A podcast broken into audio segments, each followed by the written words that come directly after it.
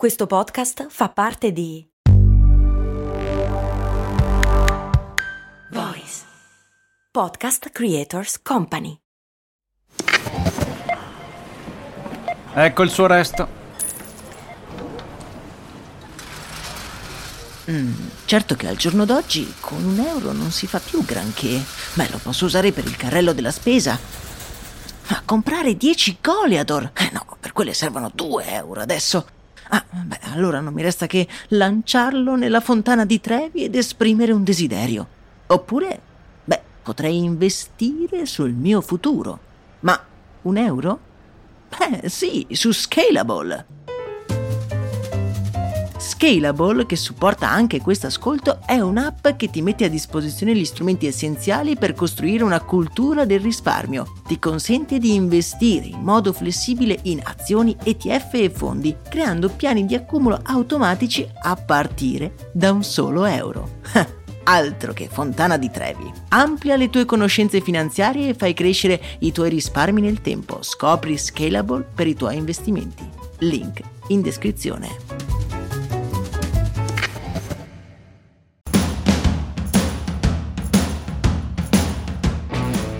Bentornati su Brandy, amici ed amiche, lo show che ogni giorno vi fa sembrare le persone più interessanti della stanza, cioè magari lo siete davvero, ma con Brandy almeno se non lo siete lo sembrate. Io sono Max Corona e vi invito ufficialmente ad iscrivervi a questo canale podcast per non perdere gli episodi in uscita. Ce ne sono talmente tanti che faccio fatica anche io a non perderne nessuno, ma io sono iscritto al canale, ho attivato le notifiche, quindi rimango sempre al passo con tutte le nuove storie in uscita. Oggi parliamo di montagna e di plastica, in particolare della plastica che ogni anno viene lasciata sul monte Everest e che le popolazioni locali stanno cercando di riutilizzare in qualche modo. Non so se nel modo più efficiente possibile però.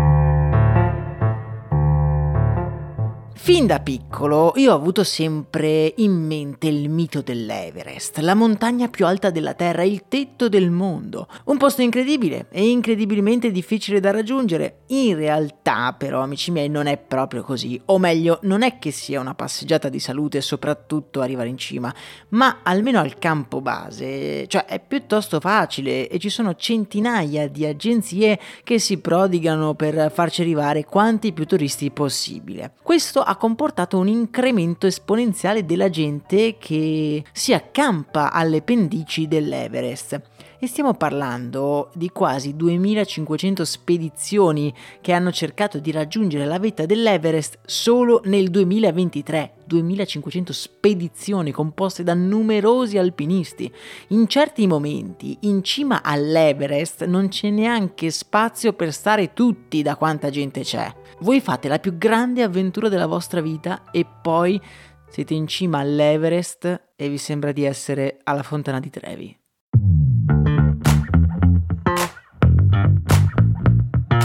Una quantità di gente non normale che si porta dietro i suoi problemi, deturpa l'ambiente e ovviamente fa un sacco di rifiuti. Per farvi capire, un alpinista per fare il cosiddetto assalto all'Everest deve un minimo acclimatarsi al campo base e per farlo passa anche settimane in quello che diventa un campeggio ben rifornito, quindi c'è un campeggio sull'Everest a tutti gli effetti senza avere la struttura di un campeggio.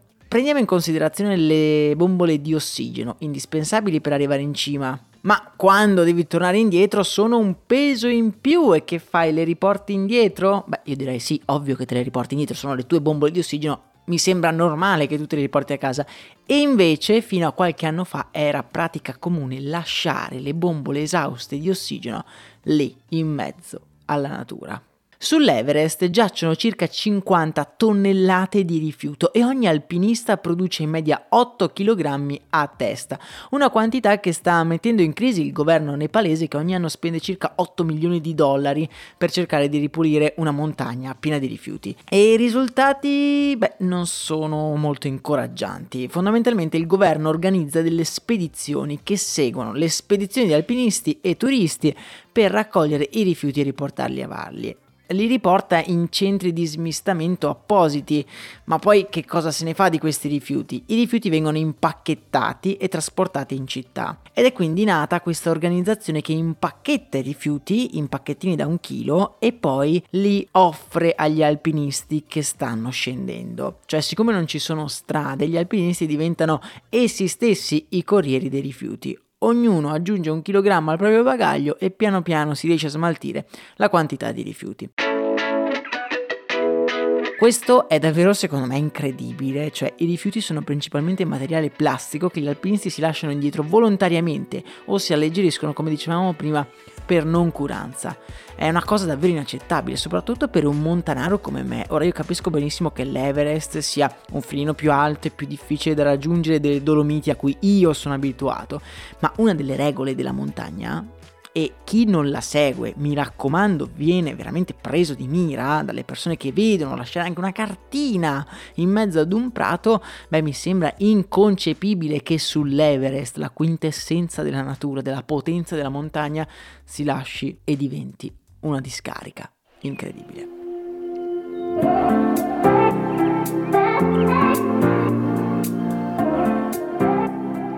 Ma quali potrebbero essere quindi le soluzioni a questo problema? Prima parlavamo di questi pacchettini da un chilo e queste sono, diciamo, una soluzione alternativa perché il governo nepalese si trova in difficoltà a smaltire questi rifiuti.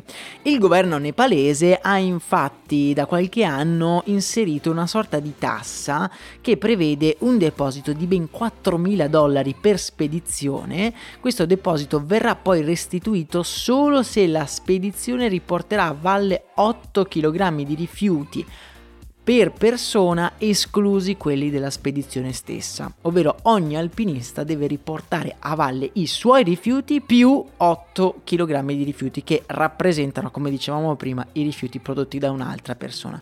In questo modo si cerca di velocizzare questo smaltimento di rifiuti. Ogni spedizione poi sembra quasi essere obbligata a noleggiare delle bombole di ossigeno, in modo che ogni persona sia incentivata a riportarla indietro per evitare una multa salatissima. L'Everest è ormai, amici miei, considerata da anni la discarica più alta del mondo e questo, oltre a mettermi una tristezza disumana, è anche inaccettabile. Certamente è il risultato di una cultura fino a qualche anno fa in cui l'alpinista doveva combattere per riuscire nell'impresa che si era predisposto e era costretto a combattere anche con le avversità del meteo e per sopravvivere doveva lasciare indietro tutto quello che era superfluo, come per esempio le bombole di ossigeno. Ad oggi mi pare sia diventata un po' una pratica solo comoda. Voi invece cosa ne pensate? Sarebbe da mettere un biglietto d'entrata per l'Everest e quindi creare un'infrastruttura tale che i rifiuti vengano smaltiti in modo più efficiente? Non lo so, è anche un parco naturale, qualcosa che dovrebbe rimanere anche distante da queste logiche. Però fatemi sapere nei commenti cosa ne pensate, a me non resta che intanto salutarvi, darvi appuntamento ad un prossimo episodio, mi raccomando, non buttate in giro i vostri rifiuti perché ne va della nostra umanità umanità. Un abbraccio, un saluto dal vostro Max Corona.